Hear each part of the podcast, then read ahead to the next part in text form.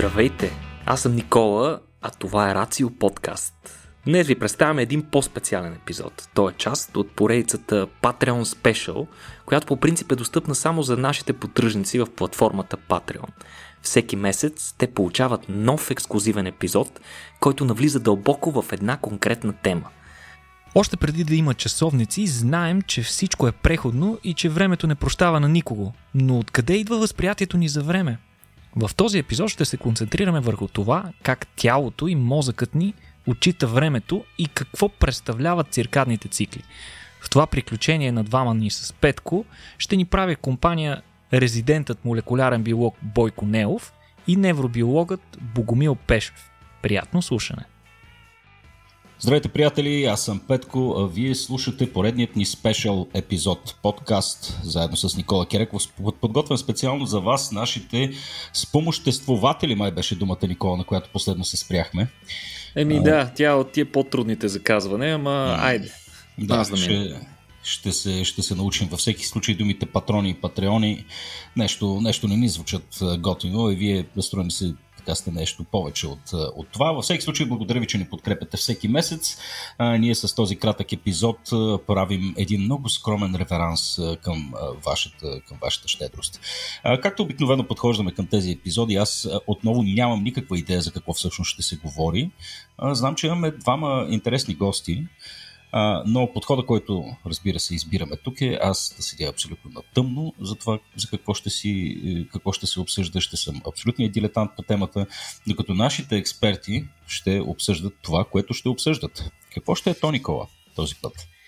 Ами, Петко, днес ще си говорим за най-тривиалното нещо. За времето. Нали, навън е слънчево, настъпва да, пролета и така нататък. Нали, разговори за времето са нещо съвсем обичайно, част от а, така социалния, а, социалният, социалната външна среда и, и начина по който хората си говорят. Но не за това време ще си говориме, Петко, си говориме за времето като концепция, времето как ние възприемаме mm-hmm. това как протича времето.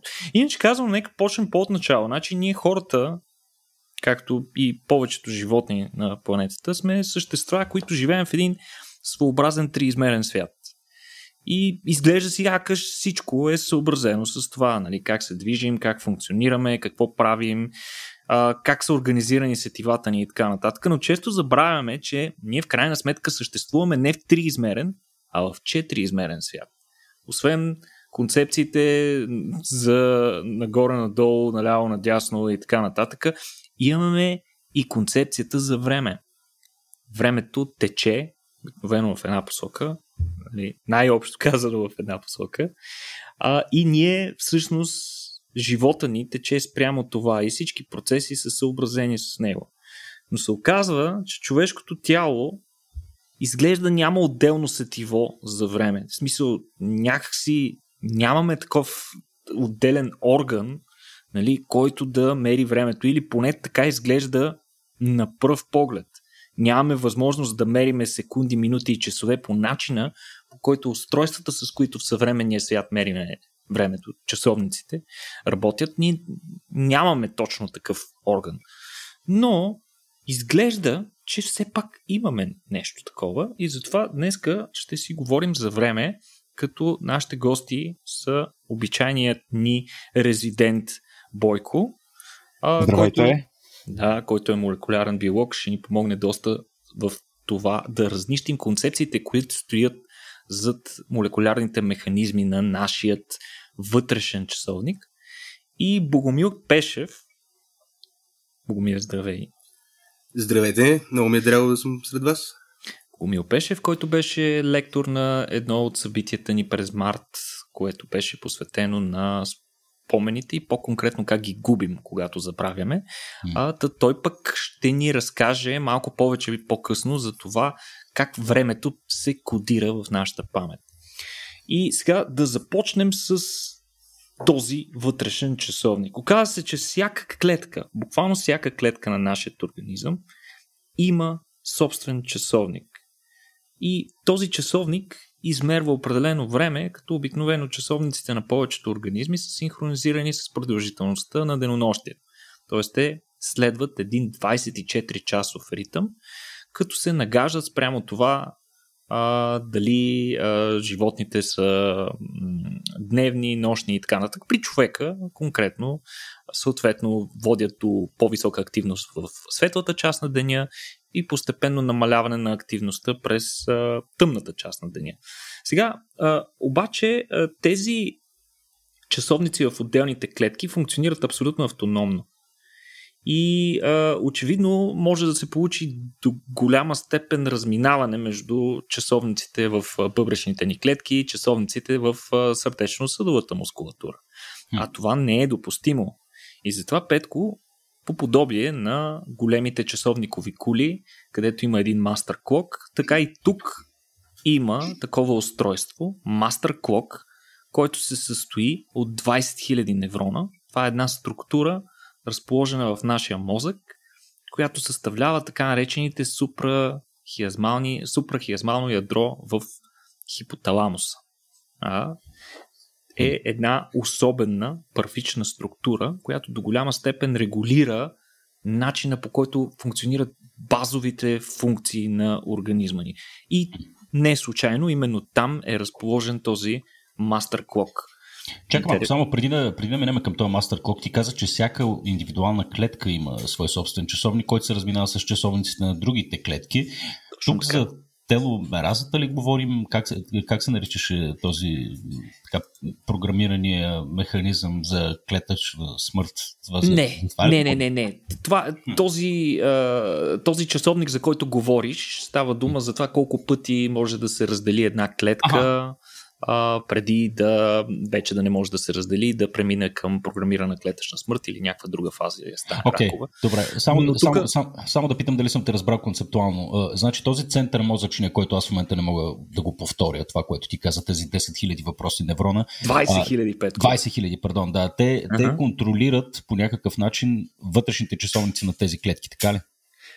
Точно така. А, окей, добре. И, и те го правят по много особен начин, за който специално ще обърнем внимание, а пък клетките, за които говорихме, техните часовници са доста по, а, нека да го кажем, доста по-примитивни от клока.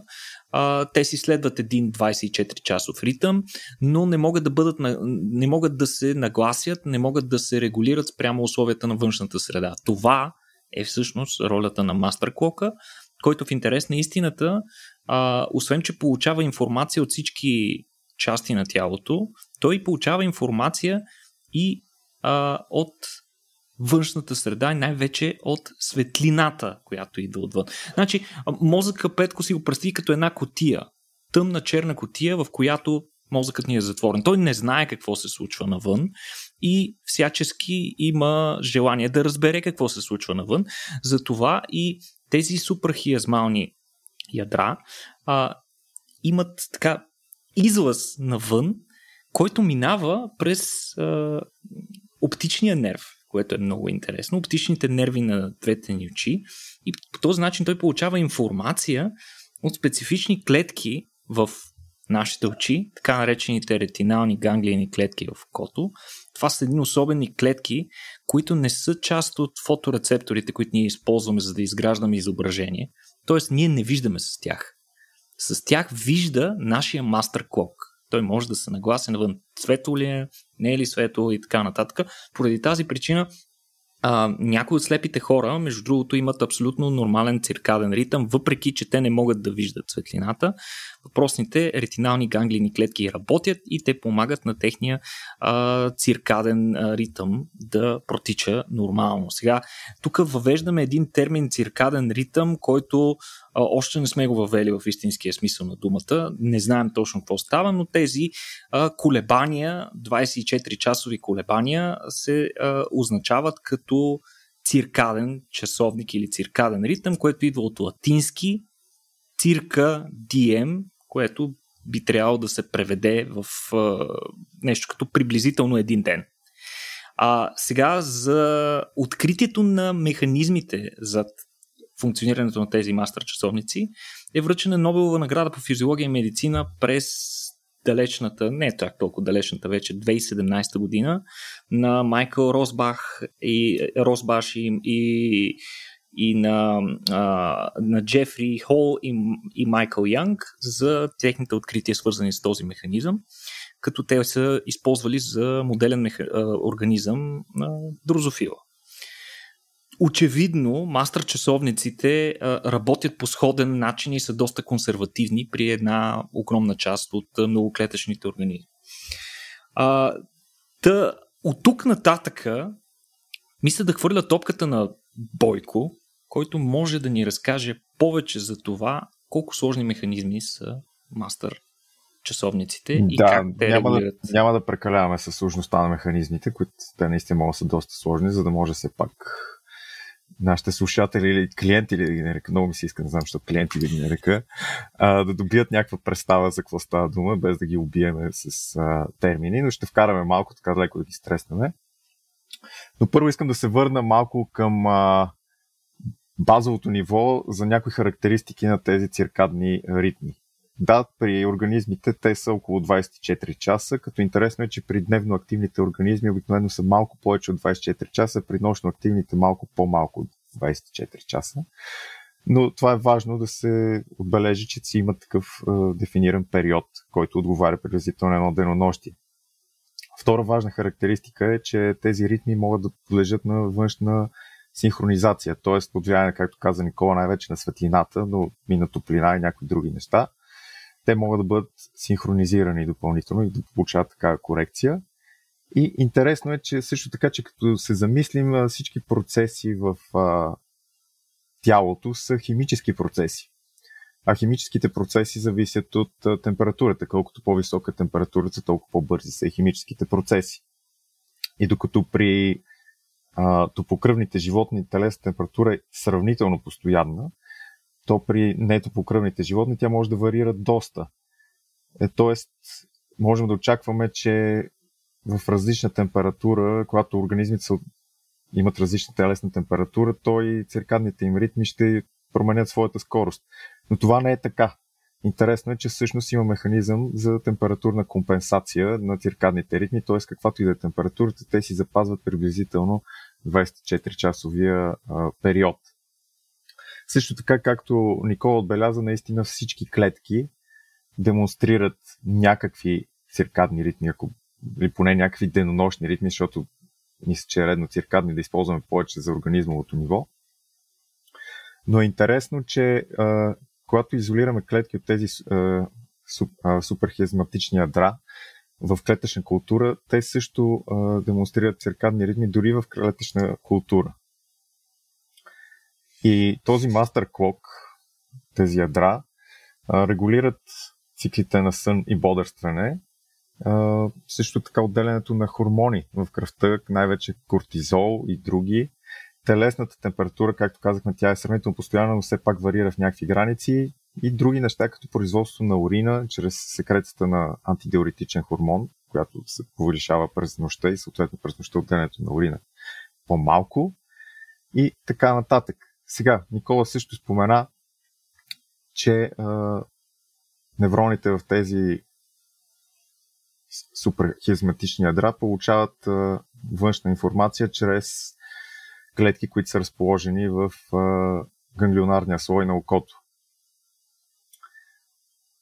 Активираните неврони в тези суперхизматични ядра от своя страна активират едно друго ядро, паравентрикуларното ядро на хипоталамуса и от своя страна пътищата пък отиват до преганглионарни, т.е. които лежат в централната нервна система, симпатико-ергични неврони от интермедиоларната зона на латералните рога на гръдния гръбначен мозък. Баси се базикаш. така, само малко за да го упростиме, идеята е, че това, което е много интересно, а, активацията на пътищата отива от окото към хипоталамуса и оттам в гръбначния мозък. И сега тук става още по-интересно, защото всъщност следващото в активацията са а, горните цервикални, т.е. шийни ганглиони, които лежат вече извън централната нервна система, които от своя страна пък водят до активиране на епифизата или пинеалната жлеза, която е обратно отново в централната нервна система. Тоест, всъщност, синхронизацията на циркадните ритми започва през окото, минава през централната нервна система, излиза за момент от централната нервна система и се връща обратно в нея. Хм. Сега, самата епифиза секретира хормона мелатонин, който е ацетил 5-метокситриптамин и се произвежда от аминокиселината триптофан. Затова някои хора препоръчват за по-добър сън да пиеме мляко с захар. Защото млякото има сравнително повече триптофан, а захарта води до отделянето на инсулин, който косвено, чрез там някои молекулярни транспортери на аминокиселини, позволява да, в кръвта да остане повече триптофан, който да отиде в мозъка и да ни се произведе повече е, мелатонин, да спим по-добре. Сега при възрастните секрецията на мелатонин е намалена, което е едно възможно обяснение защо те спят по-малко. Много възрастни, например моята майка пие мелатонин, за да спи по-добре. Тя твърди, че много добре и влияе. Дали си внушава или наистина и влияе толкова добре. Не е сигурно, но за сега деца вика няма лошо. Сега, а, що се отнася до а, молекулярните механизми на тези циркадни ритми, работата започва през 70-те години на 20 век от Рон Конопка и Симур Бензер от Калифорнийския технологичен институт. Те откриват три генетични линии мутанти дрозофили, които имат абнормални циркадни ритми. Като анализът показва, че различните алелни варианти всъщност са в един и същи локус, който Бензер и Конопка кръщават пер ген.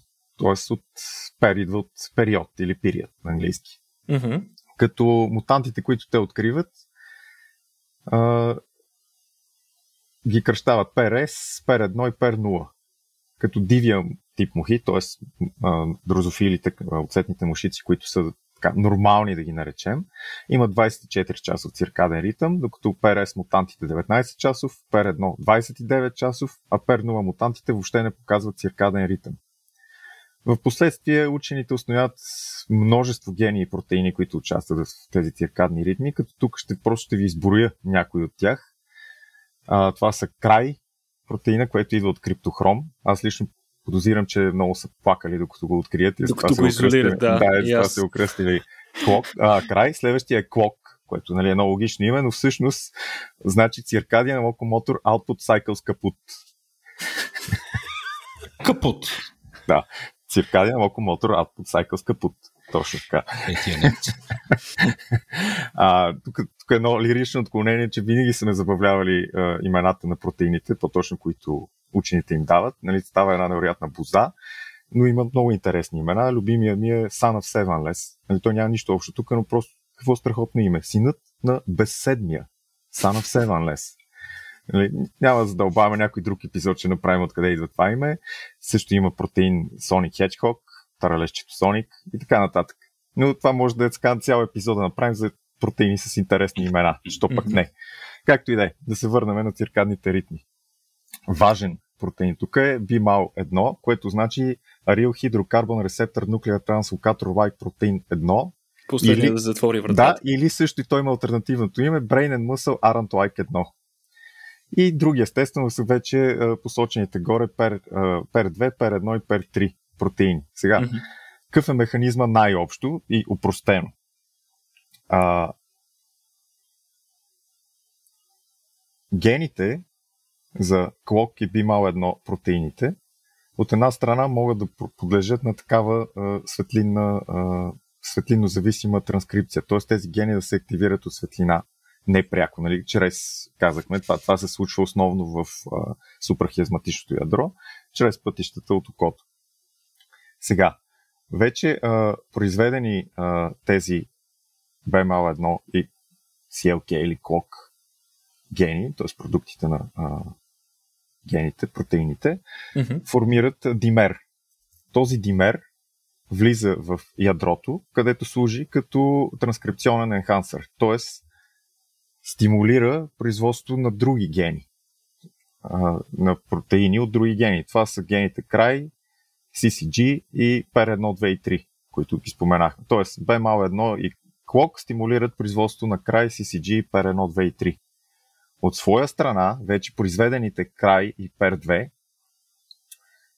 също формират димер, който от една страна има, има множество, така има и позитивна и негативна регулация на производство на останалите гени, но стимулира отново производство на първите два гена BMAL1 и клок. Тоест имаме един голям кръг, който отнема известно време да се завърти.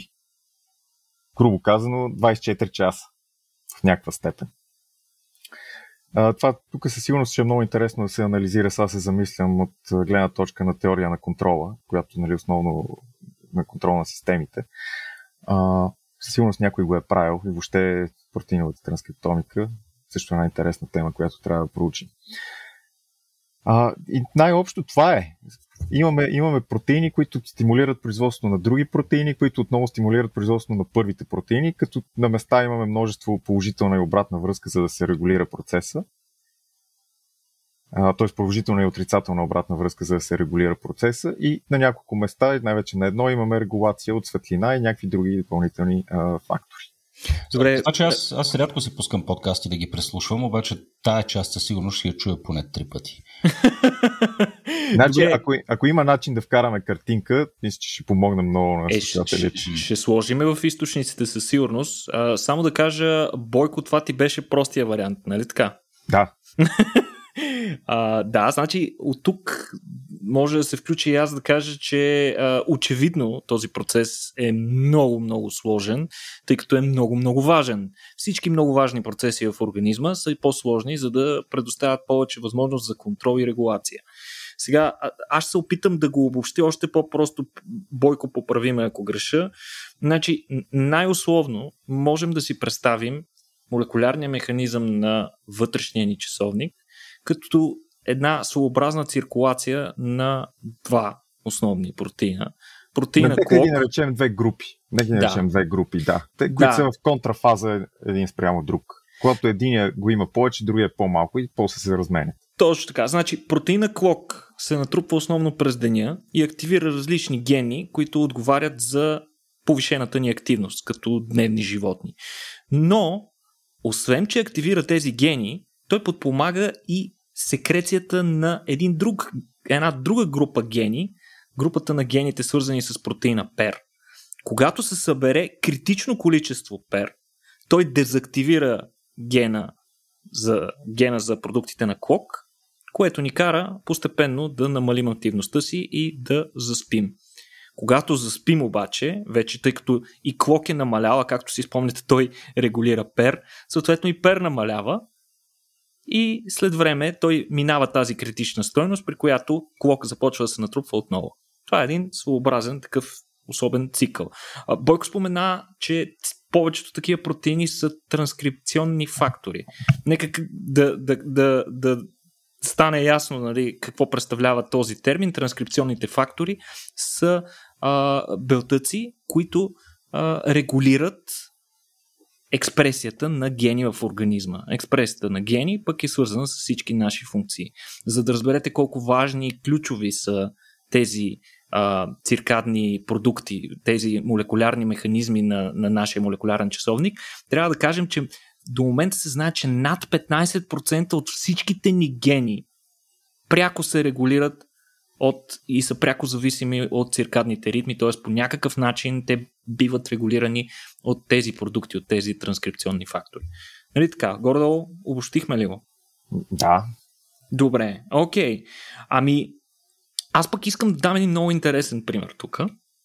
По отношение на тъй като си говорихме, че по-елементарни форми на тези молекулярни часовници съществуват и в по-примитивни организми.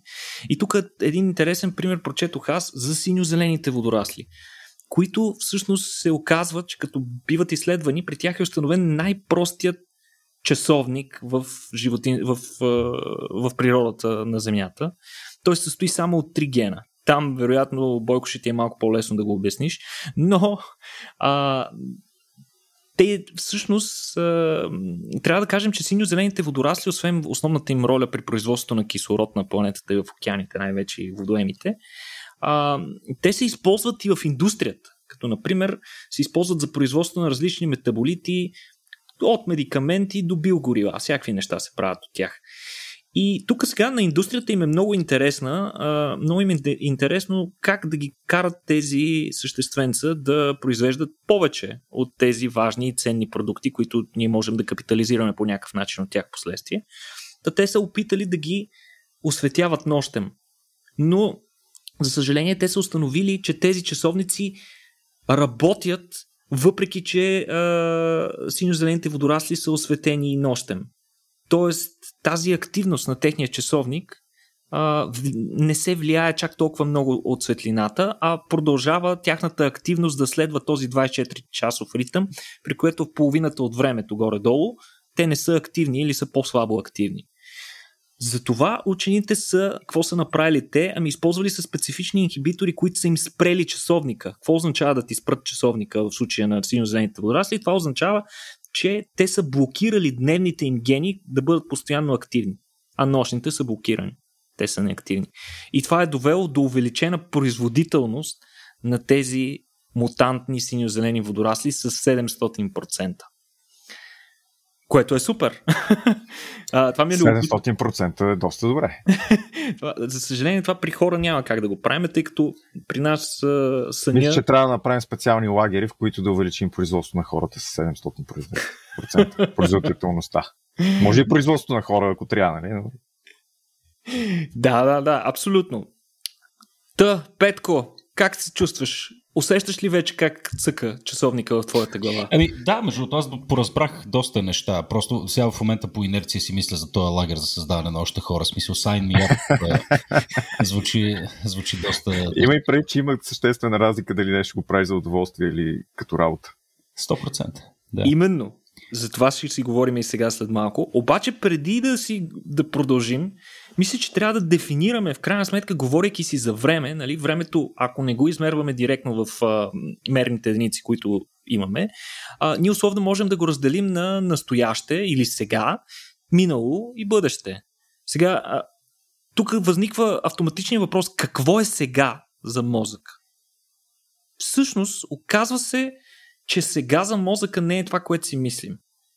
Тъй като горе-долу, около, между 0,1 и 0,45 някъде секунди, е времето, в което мозъка ни осъзнава какво е възприел със сетивата си. Тоест, ние виждаме света с някакъв лак. Виждаме света, това, което виждаме, вече се е случило. Мисъл, разбира се, с някакво малко закъснение, но вече се е случило. За да компенсира обаче това, за да компенсира този лак, мозъкът ни притежава специални механизми, чрез които може да предсказва как ще се развият дадени процеси спрямо предишния си опит.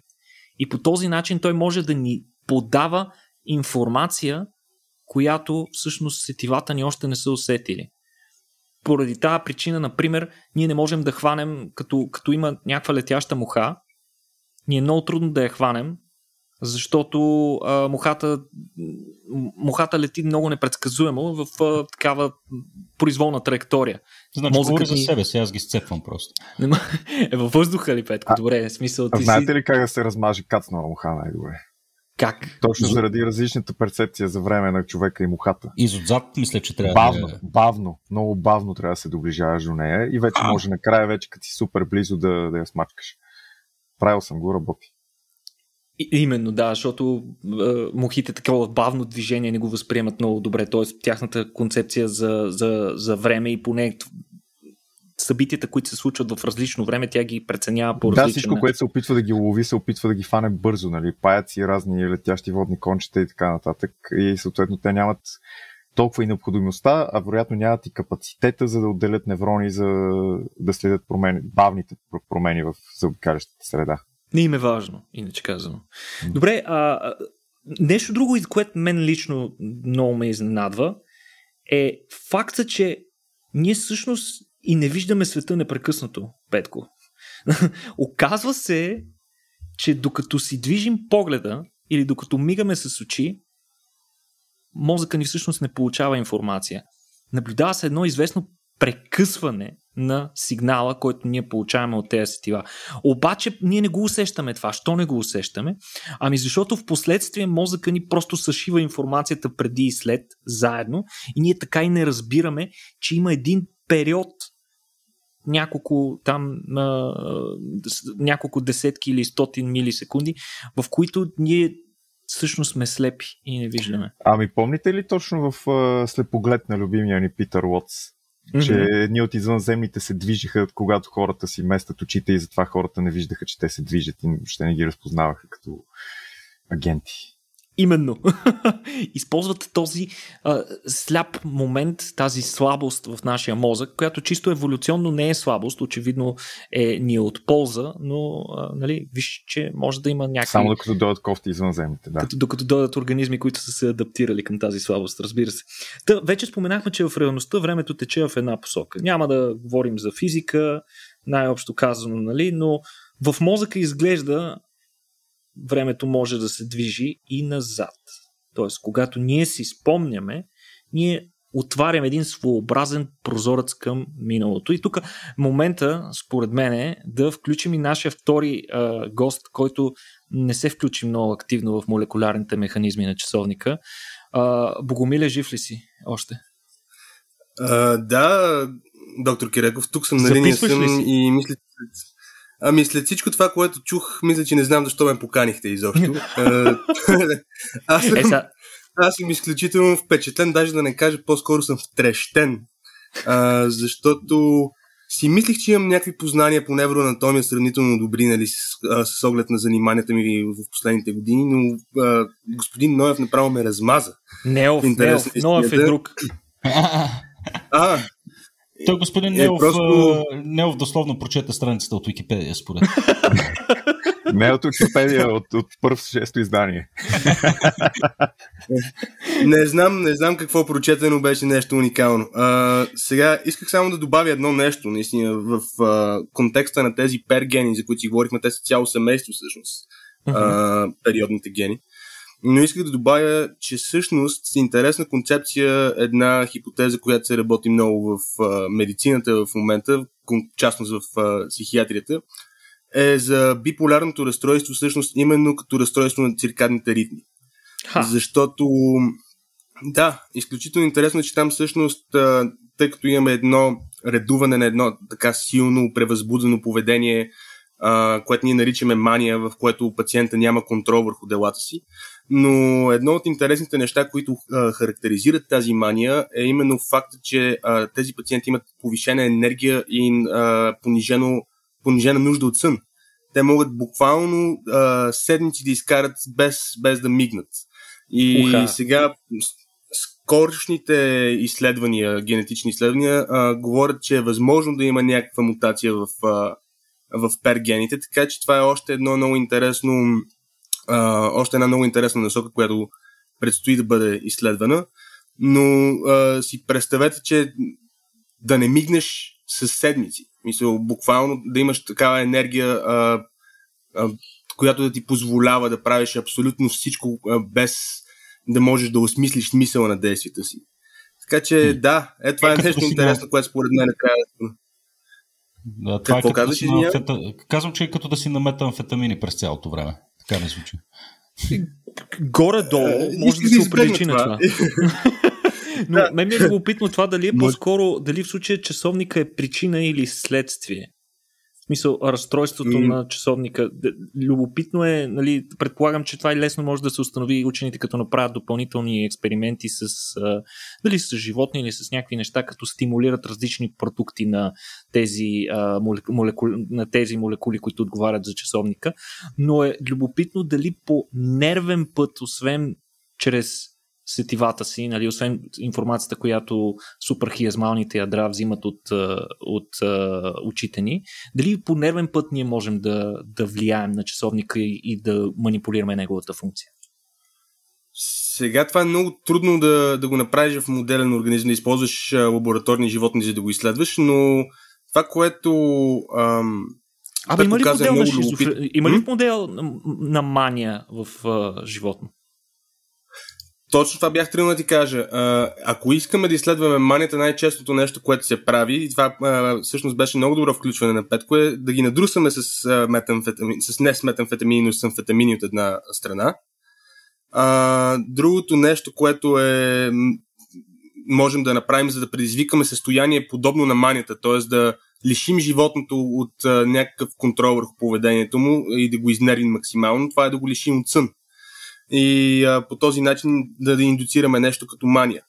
А, в този ред на мисли има една хипотеза, не знам тя до каква степен е истинна, че всъщност а, хората, които се чувстват по-скоро ободрени и жизнени след такова лишаване, дълго лишаване от сън, може би имат по-голяма а, предразположеност към биполярно разстройство. Това обаче не мисля, че е тествано много-много.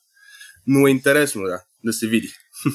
Добре, Били, айде да ни разкриеш ти, да се върнем на, на времето и мозъка, да ни разкриеш всъщност как времето се кодира в нашите спомени.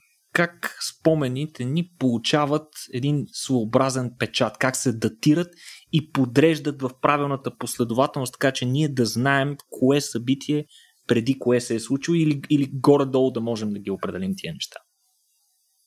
Ами, как ти кажа, то това не е въпрос на един механизъм а, унифициран, това са изключително много различни механизми. Тук най-вече говорим за това а, какво визираме под време. Дали говорим за така нареченото микровреме, което е от а, стотни секунди, или говорим за така нареченото макровреме, което може да бъде а, минути, часове, дни, месеци и така нататък. Тоест мозъка ни третира тези, тези мащаби по различен начин. Абсолютно. Сега тук вече влизаме в един малко философски а, въпрос. То какво е времето всъщност? Времето наистина ли е някакво а, измерение или е по-скоро продукт на, на, на активността на мозъка? Сега, интересно е, че мозъка използва много такива хакове, да ги наречем, за да, за да регулира различните сигнали, които идват през различните перцептивни системи, през различните сензорни системи, защото като се замислиш, светлината и звука а, се движи с различна скорост, но пък а, ако съм близко до теб а, и изкрещя и, или а, всъщност а, ако си плясна с ръце, ти ще възприемаш а, образа ми и, плясна, и звука от плясването с, а, като една унифицирана репрезентация. Ще ги видиш едно, ще ги усетиш като едно. А, как прави това? Как така звук и светлина изведнъж се синхронизират? Значи мозъка а, има отделни в отделните си а, структури все едно има вътре малки мини часовничета, които служат за да, за да синхронизират а, времето на такива, а, такова макро време за, за а, секунди, милисекунди.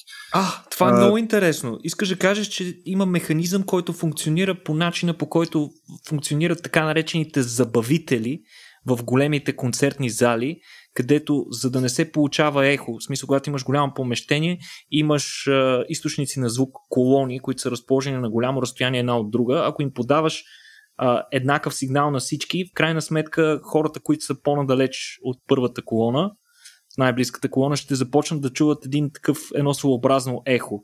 И има такива забавители, които правят така, че във всички колони, навсякъде в помещението, звукът да пристига в един и същия момент. Има нещо такова и в мозъка, така ли?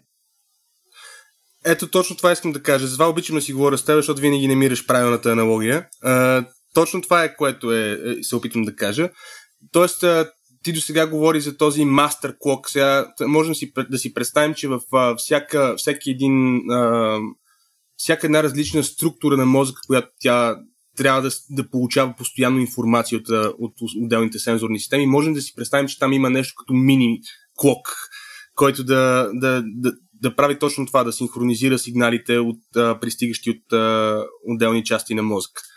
А, конкретно, понеже ме попита как запомняме времето, разбира се, тук трябва да се спрем да моята любима структура а, хипокамп. Ням, няма как да я, а, да я пропуснем, може би защото времето е а, механизмите за, за складиране на информация, свързани с време, са най-добре изучени там. Друга структура, която има голямо отношение към времето, това е а, така наречения страятум, а, или това е една съвкупност структури, а, разположени дълбоко в центъра на, на, на мозъка. А, интересното, всъщност тук ще използвам шанса да ви, да ви направя и на вас една реклама. Ако не се лъжа, вие в, а, имах, имахте книгата на Дейвид Игълман, нали така? М- коя беше книгата му? Инкогнито ли? Кое, не, коя беше? Ин, да, мисля, че инкогнито имахте вие. Да, да, да има я в магазина да. на Рацио. Чудесно. Значи, препоръчвам на слушателите да, да я прочитат, ако имат възможността, защото Дейвид Игълман всъщност е пък и най-големият експерт по така нареченото възприятие за време. Смисъл, той е а, посветил една голям, немалка част от кариерата си именно на това да изследва а, времето. И тук мога да ви разкажа един много интересен експеримент, който направили. А, за това, което си, свързано с това, което си говорихме а, за, за това, че мозъка може да променя начина по който ние самите усещаме времето. А, та, като малък Дейвид Игълман, всъщност а, той е от Тексас и а, има ли някаква от тези ниските американски къщи, които са а, типичните американски къщи, която била в строеж. А, и той си играл на покрива на, на, на тази къща и в следващия момент нещо се подхлъзва и тръгва да пада. И докато пада, всъщност установява, че това се усеща като, нали, като цял век се едно протича. И като станал малко по-голям, правил едно изчисление установил, че всъщност времето от а, падането от покрива до земята не трябва да му отнема повече от а, нещо труда на 10 а, стотни, нали, да, да падне от, от толкова ниско. А, и тогава дошъл въпросът, добре, как се получава това нещо, че всъщност а, някакси възприятието ни за време се из, видоизменя по такъв начин, че ние имаме чувство, че даден момент, даден миг може да продължи с, а, с, с, с едно продължава с век. А, и в същото време, за да го тества, събрала една група хора, които и качили на една висока кула. И mm-hmm. направили специално нещо като а, таймер, който се слага на, на китката на, на въпросните доброволци, които участвали в експеримента. И сега от тази висока кула отдолу има някакви трамплини, а, смисъл, които да те ловят, когато паднеш. А, и когато... Чакай, чакай, чакай, чакай, Били. Смисъл, за да докаже е, своята теория, той всъщност е качил хора на висока кула и е фърлял хора от кулата. А, така. Страхотно. А, така, да. Страхотен дизайн това, за експеримент. Просто... Цялото това нещо е а, минало етичната комисия на университета в Тексас, в Далас. Ако Само да там ще правим експерименти от тук на след. Но интересното е, че всъщност а, нали, той иска да покаже, че при такива по-екстремни ситуации, когато стресът е по-висок, наистина им се случва нещо в мозъка, което води до това, че забавя все едно възприятието ни за време.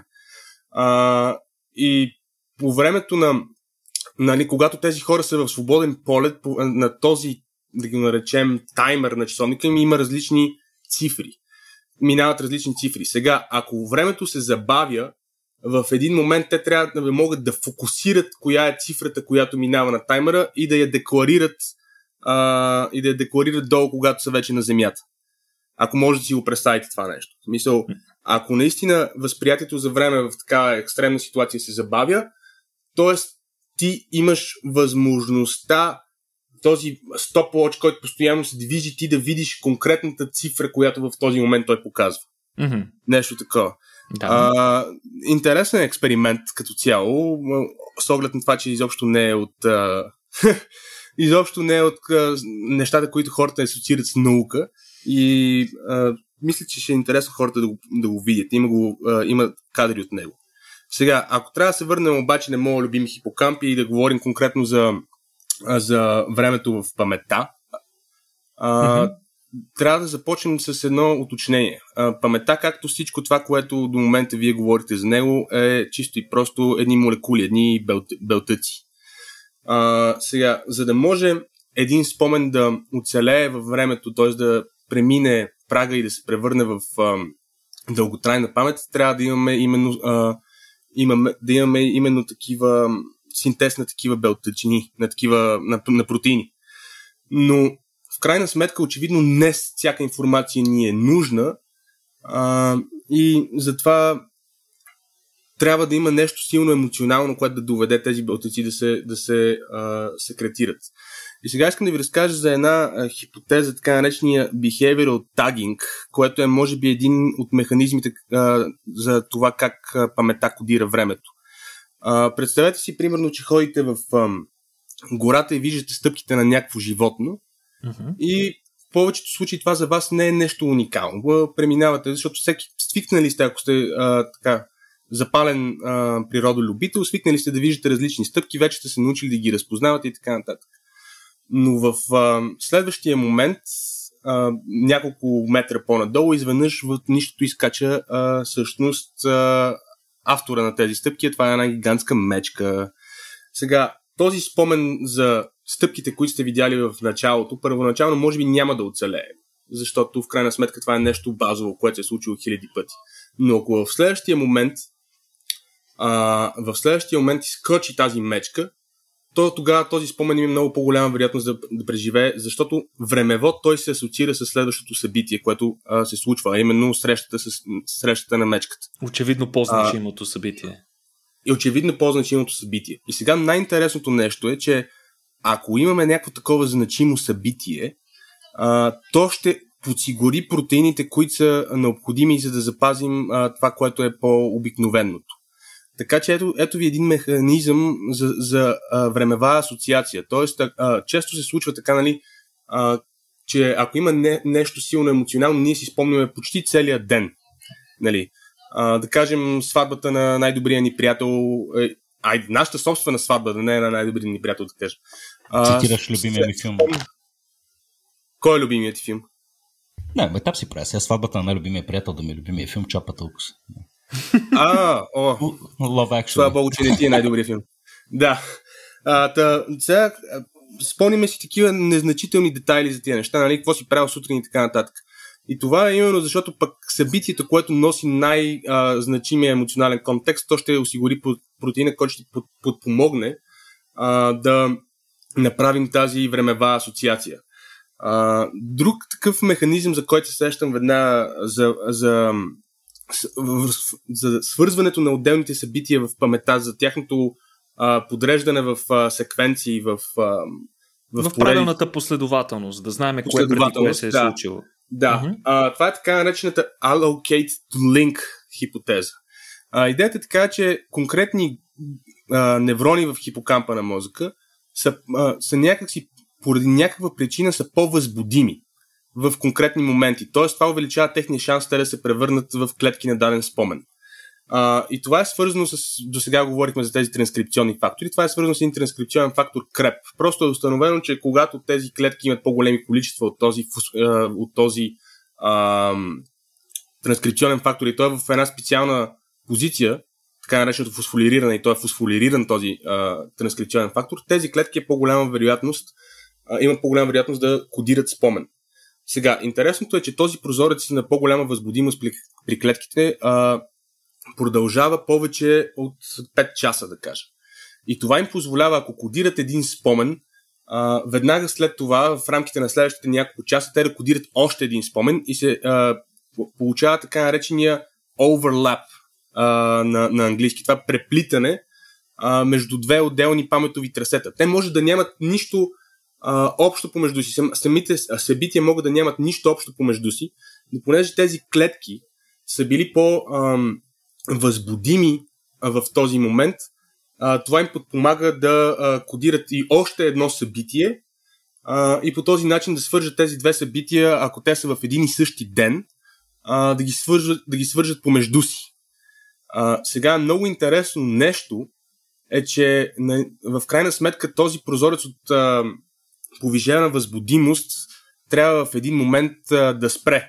Нали, за да не се получи примерно объркването от това, че а, вие да, да свържете събитията от деня А с събитията от деня Б. Нали, в някакъв момент тези клетки трябва да се изключат и да спрат да кодират спомени, за да може а, времево, а, ако се върнете обратно и ви трябва конкретна информация за конкретен ден и се върнете обратно във времето, да направите така наречения а, jump back нали, в, а, във времето, а, да, да не, се, да не объркате спомените като последователност от ден едно и ден две и затова този прозорец в един момент трябва да спре.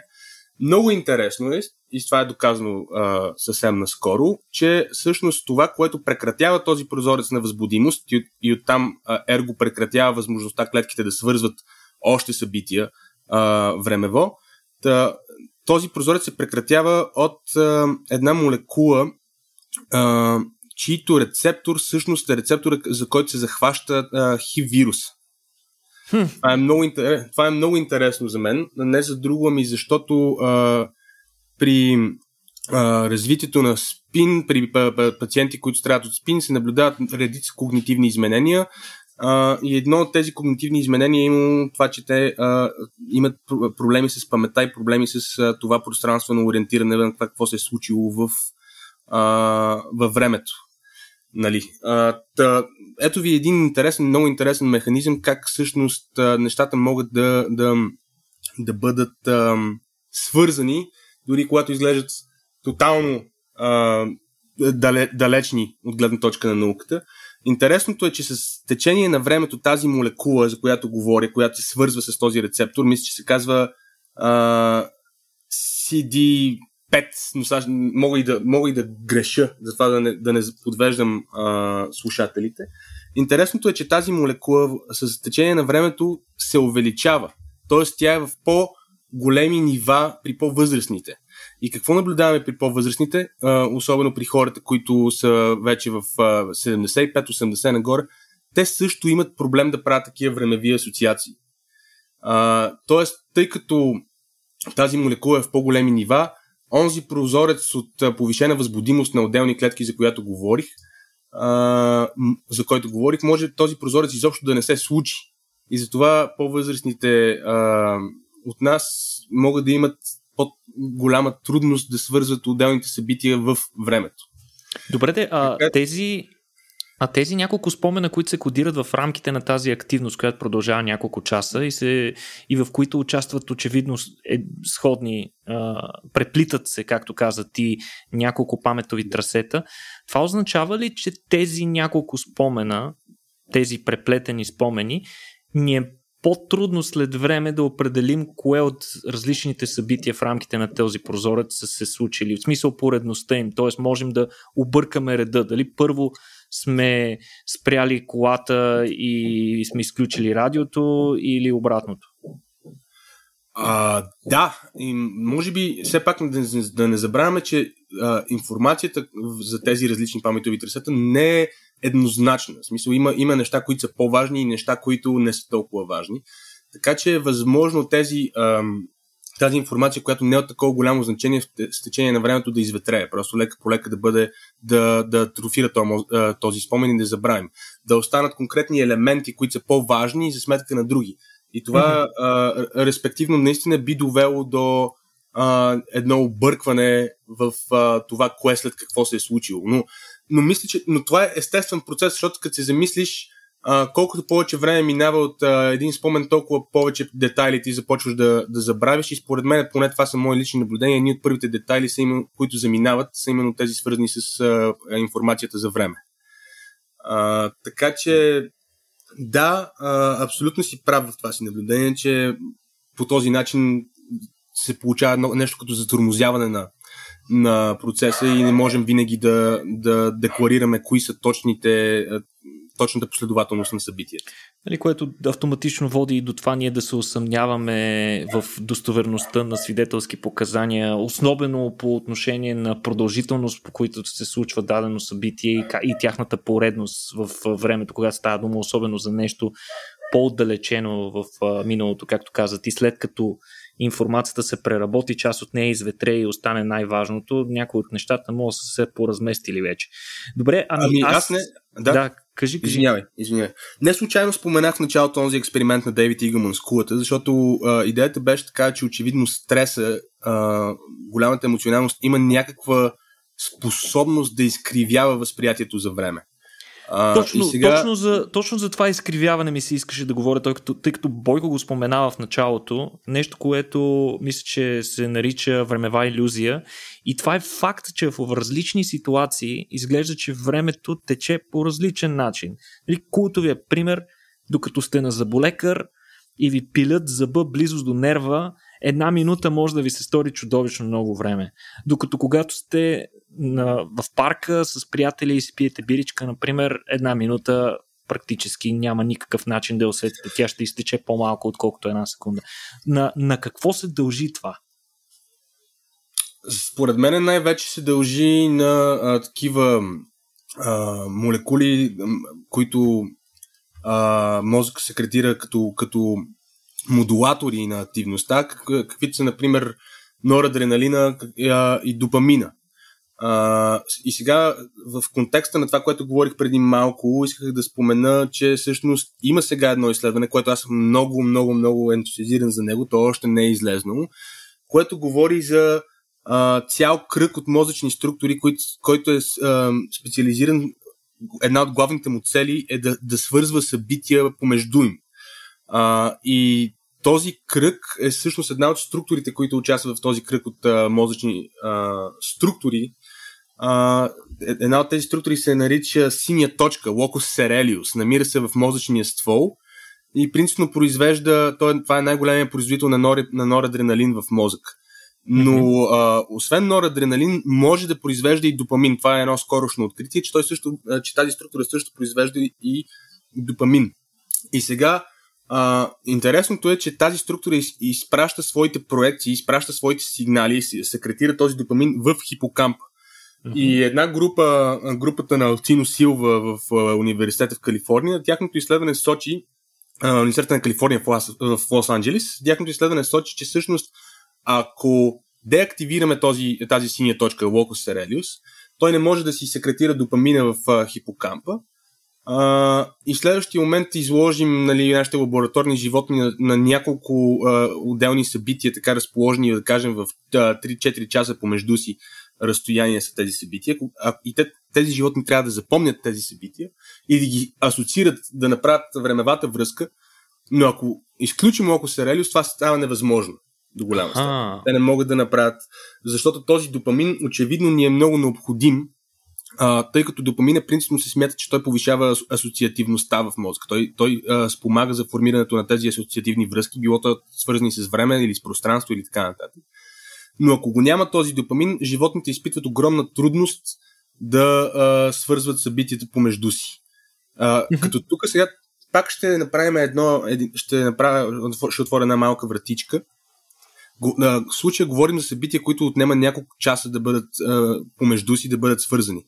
Когато говорим за събития, които се случват буквално през няколко а, секунди, механизма е тотално различен и няма нищо, не е толкова молекулярен, а по-скоро се, а, е свързан с включването на едни конкретни клетки в хипокампа, а, които съвсем наскоро тяхната активност беше описана. Те се наричат а, time cells. Носят култовото наименование time cells. Mm-hmm. А, и сега да си представим, примерно, че гледате филм. А, сцената се случва в а, а, някакъв, да кажем, някаква стая, някакъв хол, да кажем, и след това трябва а, главните действащи лица а, да се преместят в а, кухнята. А, но мозъка ви трябва да направи един, трябва да свърже тези, тези две сцени в една, един унифициран разказ, така че да може следващия момент, когато някой ви пита как, може ли ми разкажеш филма и вие да му кажете какво се е случило последователно. Uh-huh. Сега, а, този а, период от секунди и, или а, милисекунди, който отнема а, от единия кадър към другия кадър, тогава тези time cells се активизират. Те до сега не са били активни, но имаме някакъв период от малко забавяне, някакви, някакво съвсем малко забавяне. И тези клетки всъщност тогава а, стават активни, за да могат да кодират а, времето, което а, е било а, между двете сцени и по този начин да сближат двете събития. Тоест, а, казвам го цялото това нещо, защото очевидно имаме а, различни а, организационни нива, когато става въпрос за кодирането на времето в паметта. Нали? Както го споменах и преди в самото начало, а, когато говорим за, за секунди, имаме един механизъм, когато говорим за а, а, часове, дни и така нататък, имаме съвсем друг механизъм.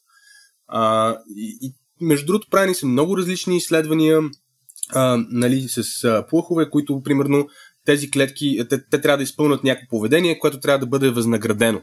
А, и тези а, клетки в този момент се активират, защото знаят, че в мига, в който животното извърши поведението, трябва да получи наградата и те започват да, а, а, да очакват наградата. Знаят, че тази награда трябва да се появи, например, на петата секунда след, да кажем, а, конкретното извършено поведение.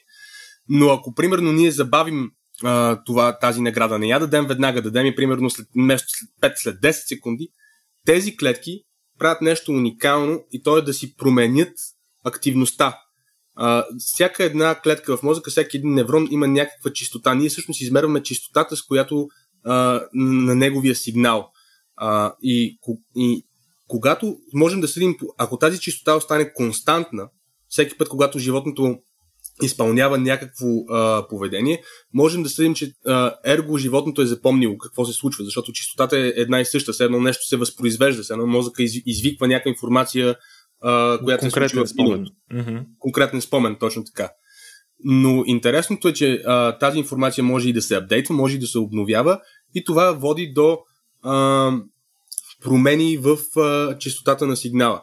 И ако ние променим а, мига, в който времето, което отнема на животното да получи наградата си, тези клетки ще променят частотата на своя сигнал, за да могат да обновят очакването на животното.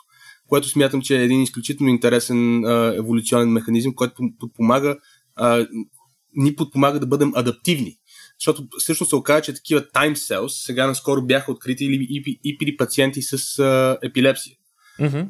А, и, между другото, за да станат нещата още по-сложни, сега има някои учени говорят и за още един тип клетки, а, които са такива чисто ординални клетки. Тоест, а, представете си, че ви а, дам един списък с а, различни думи и ви кажа, трябва да запомните позицията на думите. Тоест, а, след а, думата куче идва думата котка, след думата котка идва думата лъв, да кажем.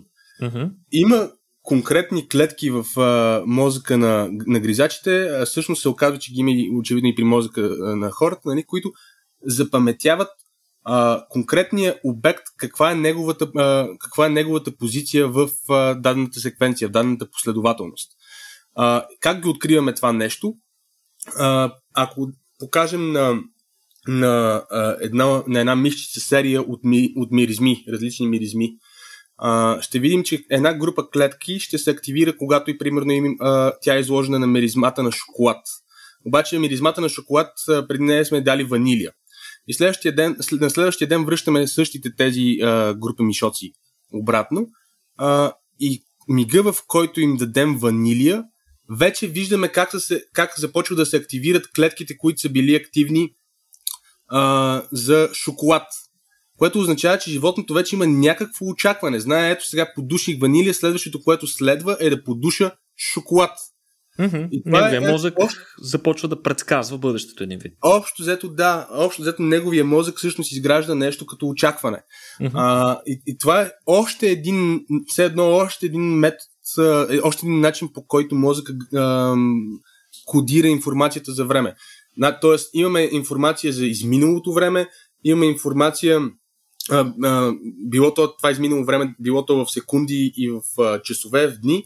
И в същото време имаме а, информация за. А, имаме метод за, за складиране на информация, свързана с а, секвентност, с а, последователност. Mm-hmm. А, изобщо много, много механизми имаме в а, тази насока. Добре, аз искам да се върна само отново върху това, върху концепцията за времева иллюзия. Нали? Преди малко дадах един пример с заболекар и с как времето при заболекаря и с приятелите в парка тече по различен начин.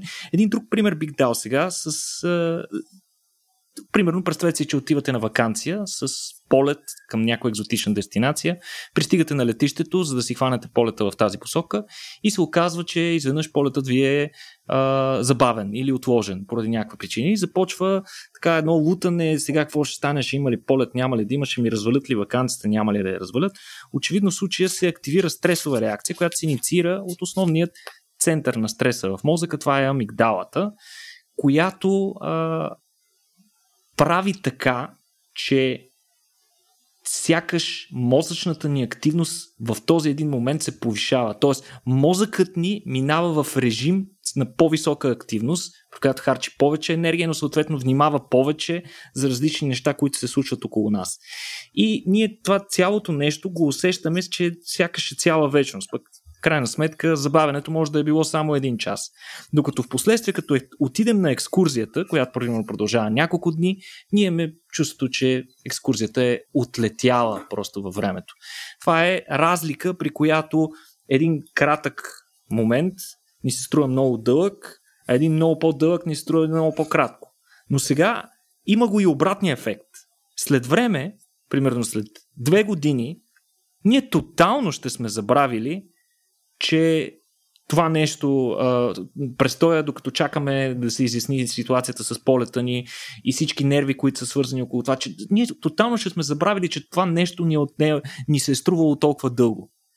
За сметка на това обаче, екскурзията, която ни се е струвала кратка, след време ще ни се струва много дълга. Ще можем да разказваме много интересни неща. Някакси времето ще ни се струва много, много по-дълго. Изглежда това цялото нещо се инициира от концепцията на мозъка за новост. Всичко, което се случва ново в мозъка ни, което не ни се случва често или което ни се случва за първ път, кара мозъка да се форсира и да отдели повече ресурси и внимание към това нещо ново, тъй като от новите неща ние можем да научим нови работи. Освен това, от новите неща могат да ни се случат неочаквани неща, някои от които не са добри. Така че ние трябва, мозъкът ни знае, че в този момент трябва да отдели повече внимание. Впоследствие, когато сравняваме това с обичайните си преживявания, които са много идентични, в тях няма много новости, да кажем отиване на работа, връщане, нали, дните, които е, просто изтичат от седмицата, от работната седмица, които много си приличат един с друг и са много сходни. Та, в последствие, когато сравняваме това с обичайните си преживявания, изглежда, че имаме повече спомени и това мозъка в последствие го интерпретира, сякаш е минало просто повече време. А, предполагам, че за концепцията за новостите а, Били, ти имаш доста какво да кажеш, а, но не знам, смисъл и вие сте го усещали това нещо, нали? Така е със сигурност. Между другото, искам да се върна нещо, което ми хрумна, защо едно време образованието е било по-добро. Mm-hmm. Защото са биели в училище. и, и това веднага ти създава един навъртнес така. Една, новост. Да, новост и емоция. Е, ако, ама ако те бият редовно, не е новост. Да, значи трябва да е. Хем да е периодично, ама не съвсем периодично. И децата са запомнили много добре. Oh. Значи, Никола, това, което ти каза, между другото, поздравление, страхотна, страхотна интерпретация направи и самата истина, всъщност. А, ще си позволя пак да използвам от а, въпросния Дейвид Игълман, за който говорих по-рано, ще си позволя пак да, из, да използвам една негова а, алегория. А, той всъщност казва, говори именно за това нещо, а, за, нов, за новостите. Защо като сме по-малки имаме чувство, че лятото продължава значително по-дълго време? Мисъл, имаме усещането, че лятото а, тези е месеца вечност. е цяла вечност. И колкото по-възрастни ставаме, толкова повече си казвам, е, то това лято отлетя като, като една стотна, нали? почти не го усетих, нямах време да се обърна. Нали? И Те, именно годините, това всъщност... годините летят така вече били, не е само летата. Аз съм още млад, не мога да говоря за годините, но а, ще ти, им, имах иска да го кажа по този начин, че всъщност а, нека не си представяме а, паметта като някаква а, нали, такава статична система, защото в крайна сметка една голяма част от това, което а, ще научим, научаваме в момента, а, всъщност е базирано на това, което вече знаем. Мозъка отсежда точно това, на базата на това, което вече знаем, отсежда информацията, която има а, някакъв смисъл. А, и за слушателите, това, което Дейвид Игълман казва, свързано с този а, негов пример, е, ако искаме да, да променим начина по който усещаме времето, ако искаме а, някакси да направим ежедневието си по-пълноценно, а, трябва да, да се опитваме постоянно да променяме тези а, дълбоко закостеняли наши навици. Ако можем да отидем а, на работа днес, но да сменим маршрута, да кажем. Ако можем, примерно, да преместим часовника си от а, лавата на дясната китка, да кажем. А, такива малки нещица, които а, не сме свикнали да ни се случват, това тотално ще промени начина по който мозъка работи, защото той ще трябва да научава нещо, да се съобразява с нещо ново, да се опита да го интегрира в познанието си, което има за, за света. А, така че, всъщност това ще подтикне и по-големите нива на допамин, защото тези новости, за които ти говориш, те са абсолютно и свързани а, само единствено с а, допамин. И в последното ни събитие за забравята, забравата, там а, споменах, ако спомняхте, говорихме за едно нещо, което се казва prediction error. Нали? За, за идеята, че а, една от основните функции на мозъка изобщо като цяло а, е той да създава такива очаквания. А, може да се, да се говори дори, че всъщност това е а, онази адаптивност на поведението, за която говорим. Мозъка съществува за да създава очаквания. Mm-hmm. И когато тези очаквания биват нарушени, а, всъщност от, ето оттам излиза тази, произхожда тази новост. Mm-hmm. А, но една много интересна а, теория, понеже тази новост, за която изпомена и начинът по който я възприемаме времево, а, това е пак свързано с, онзи, с онази синя точка, онзи локус серелиус, който а, говорихме. А, в мозъка ни има цяла една система, която ние наричаме салиентна система. Това е системата, която насочва вниманието ни към а, дадени събития за сметка на други. Примерно, ходите си по а, графа ам, и следващия момент а, попадате на някакъв скандал между двама влюбени. Нали. А, има писъци, викове а, и, и от разговора, който водите, да кажем, с някакъв ваш приятел, който ходи крачи с вас, в следващия момент вниманието ви се насочва директно към този скандал. Защото, използвах скандал, защото знам, че не българи, българи не обича скандалите, затова използвах а, този, този пример. Та, това е защото тази салиентна система в този момент се а, активира. А, а се активира, защото а, този локус ерелиус, тази синя точка, а, просто все едно изсипва количества норадреналин и допамин в, а, в а, теленцефалона, в крайния мозък, в, най, в кората на мозък. Mm-hmm. А, и това пренасочва, това пренасочва вниманието. Разбира към се, този, скандала. Тези, към скандала. И а, абсолютно, абсолютно според мен а, в контекста на разговори ни за времето, абсолютно много добре м- а, го акцентират и това нещо, че ако искаме да запомним тези времеви асоциации между отделните събития, то ако едното събитие а, е нещо ново и силно емоционално, а, това със сигурност ще подобри а, на, на, начина по който ние запаметяваме информацията за време, за, за последователност. Затова и в началото аз започнах с онзи пример с мечката и следите. Именно защото ако има нещо силно емоционално, шанса да запомним, а, все едно спомените се дават нещо като а, времева, как да го наречем, времева обвивка на информацията. Mm-hmm. Така че да, ако Много искаме да живеем повече, трябва да си създаваме повече емоции, да дори да си правим скандали, ако това е необходимо, и да правим повече неща за първ път. Тоест да си създаваме изкуствено новости и по този начин може би ще си увеличиме концепцията за това колко време сме изживяли. Ще имаме чувството накрая, че сме изживяли 200 години. А, добре, а, съвсем набързо ми се иска да отворим и темата за това как пък мозъка освоява концепцията за събития, които ние не сме били свидетели. Структурата на такива събития, да кажем, когато учим история, когато трябва да си говорим за неща, които са се случили хиляди години преди или стотици години преди ние да се родим. Къде и как се съхранява последователността на такива спомени и защо ни е толкова трудно в часовете по история да запомним годината, в която е стартирала Първата световна война? Ами, виж, аз а, не смятам, че а, много от тези събития биват интегрирани в така наречената ни а, епизодична памет, в паметта ни за, за събития. Сега, тук това е, това е въпрос, който а, по-скоро би трябвало да бъде съотнесен към нашите добри приятели психолозите. Но така както аз а, го възприемам, а, всъщност а, тези събития, за които ние учим по история, ние по-скоро в някакъв момент ги разлагаме на факти а, ние дори не се опитваме да, да запаметим а, конкретната последователност. А, но виж, а, един интересен експеримент, пак свързан с а, този допамин, за който говорихме, а, е, е установено е, че ако а, в а, училище а, имате някакъв сух материал, било то по тригонометрия или нещо е такова, и той ви бъде а, поднесен с а, нещо силно емоционално, като някакъв а, разказ бой. или музикален съпровод, или бой, както каза Бойко, mm-hmm, а, това ще, това ще увели, това увеличава допамина, така поне хипотетично си мислим, и оттам а, а, подпомага освояването на, на информацията. Тоест, пак опираме до въпросната новост преди малко.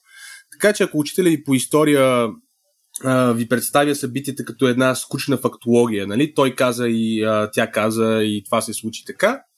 нали, няма а, голяма вероятност вие да, да ги подредите тези неща в а, някакъв времеви контекст. Защото а, епизодичната памет, тя, е, а, тя има един пространствено-времеви скелет. То това е нещо, което я прави, което я а, различава от а, паметта за събития, а, за събития, за факти, така наречената семантична памет. А, и този пространствено-времеви скелет, той с течение на времето започва а, да се разлага. Т.е. конкретни, а, конкретна информация за пространство и време изчезва. Но ако а, сме поднесли материала на учениците силно емоционално, има много по-голяма вероятност времевите асоциации да се запазят с времето и тези а, исторически събития, за които ние говорим, а, да, са, а, да се интегрират. Разбрали, а, да се... разбрали Бойко? Значи да. факти а, с шамар се освояват по-добре, отколкото само факти. Това съм го изпитал и съм го гледал. Сега, доколко съм го прилагал, нали, трябва, трябва да проведем малко интервюта за тази цел, да видим колко си спомнят. А, това мене набързо ми се иска и да, да обсъдим къде е времето. Пространствено. Дали е пред нас, дали е зад нас, дали е някъде другаде. Защото в нашата култура наистина бъдещето е пред нас, миналото е зад нас обикновено. Обаче в някои култури е иначе. Миналото е пред нас, защото го виждаме и знаем какво е, бъдещето е зад нас, защото не го знаем какво е и не го виждаме. Също така интересният експеримент, ако кажеш на хората утре среща в 9 часа и после им кажеш срещата се измества с един час напред, някои хора си мислят, че това значи от 9 в 10, други обаче си мислят, че значи от 9 в 8. Дали, дали ние се движим през времето или времето се движи през нас? Mm-hmm. Това, Това са е... интересни а, въпроси. А специално Били искам да го питам какво мисли той, защо под влияние на психеделиците а, чувството за време се скапва от една страна и като цяло имаме чувство, че а, нещата са отнели години понякога, даже цели животи. Само моята теория, защото имаме супер много новелти, супер много новост, а друго може би е чисто на някакъв механизъм с серотонина пък нещо, тъй като нали, психиделиците като цяло повечето влияят на някакви серотонинови рецептори. А оттам косвено и на допамина, сигурно. Ами, да, това е много интересен въпрос, който аз лично не мога да си отговоря, защото той със сигурност всички тия процеси на, на различни взаимодействия на отделни молекули, рецептори и така нататък, а, то е толкова комплексно, че едва ли има един отговор. Сега, серотонина и допамина и норадреналина, всичко това са моноамини. Нали, там няма да навлизаме в а, по-големи подробности тия моноамини, а, последствие на нали, как се а, разделят в подгрупи. А, но това, което иска да спомена е, че а, казах го и в началото, а, страятома е тази структура, която а, отговаря за а, времевите ни възприятия. Доказано е това нещо. Особено добре е изучено, между другото, и при пациентите а, с страдащи от шизофрения, които смятат, че нали, а, имат така по-изкривени възприятия за това какво е а, времето.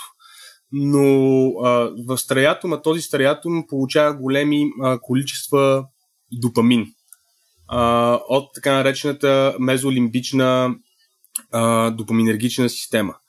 А, и е много интересно, между другото, това трябва да го видим. Не знам какъв би бил механизма, но много е интересно да видим дали психаделиците по някакъв начин имат а, конкретни а, конкретни, конкретно влияние върху а, тази връзка между допамина между освобождаването на допамина в стриатома. А, друго много интересно нещо е, че този стриатум, а, освен за възприятието за време, е и нещо като система, система на възнаграждението. То участва в нашата способност да изпитваме а, удоволствие. Така че а, това, в смисъл не знам какъв е вашия опит с психаделиците, но ако е свързан с изкривено възприятие на време и а, повишено усещане за конкретни а, такива хубави емоции, позитивни емоции в този момент, значи а, спор, аз залагам моите а, 20 лева, че трябва да погледаме как а, психаделиците влияят върху стариатома и оттам mm-hmm. можем да разберем как а, влияят и върху времето. Да, супер интересно. Значи аз веднъж срещнах в мултивселената едни сърфисти, които караха сърф между световете и ме караха да карам сърф с тях и аз им казах, вижте, сега, тук имам още малко работа в този свят, че взема да остана. И те ми казаха, няма проблеми, то времето е измишлетина на вашия свят. Когато искаш си добре дошъл. Човече, аз това ми хареса. Аз наистина смятам, че времето е измишлетина на, на мозък. Мисля, така наречената канто, кантова позиция, нали, на Кентиан тайм. Нали, това е... Кантианска, това е... кантианска. Да, извинявам се, да. Кантианска. Ами, Но- добре, момчета, смисъл, времето може да е иллюзия, времето може да е социална конструкция, времето може да е всичко, но ние все пак живеем във времето и ние сме във времето и времето е в нас и какво ли още друго не. С- Това, което се опитвам да кажа е, че, не, че трябва да приключваме, тъй като останахме без време. Темата сигурно сте много готина, така че препоръчваме на хората да почитат малко повече. Какво казахме? Казахме Дейвид Игълман, разбира се, с блестящата му книга Инкогнито. А, разбира се, за Ще време напускаме и памет. още линкове. Да. Още линкове ще напускаме, да. Що се отнася до време и памет, никога не е излишно да се спомене и Марсел О, Пруст. разбира се, и за Мастер Клока е доста интересно, ако ви е любопитно да прочетете как точно работят сложните механизми на часовника в нашите клетки и Абе, в мозъка. Абе, Никол, опитвам се да насоча хората към малко класическа литература, ти ги връщаш към молекулярната биология. Много си прозаичен да му се. Еми, сега, Том си не влече, какво да направя?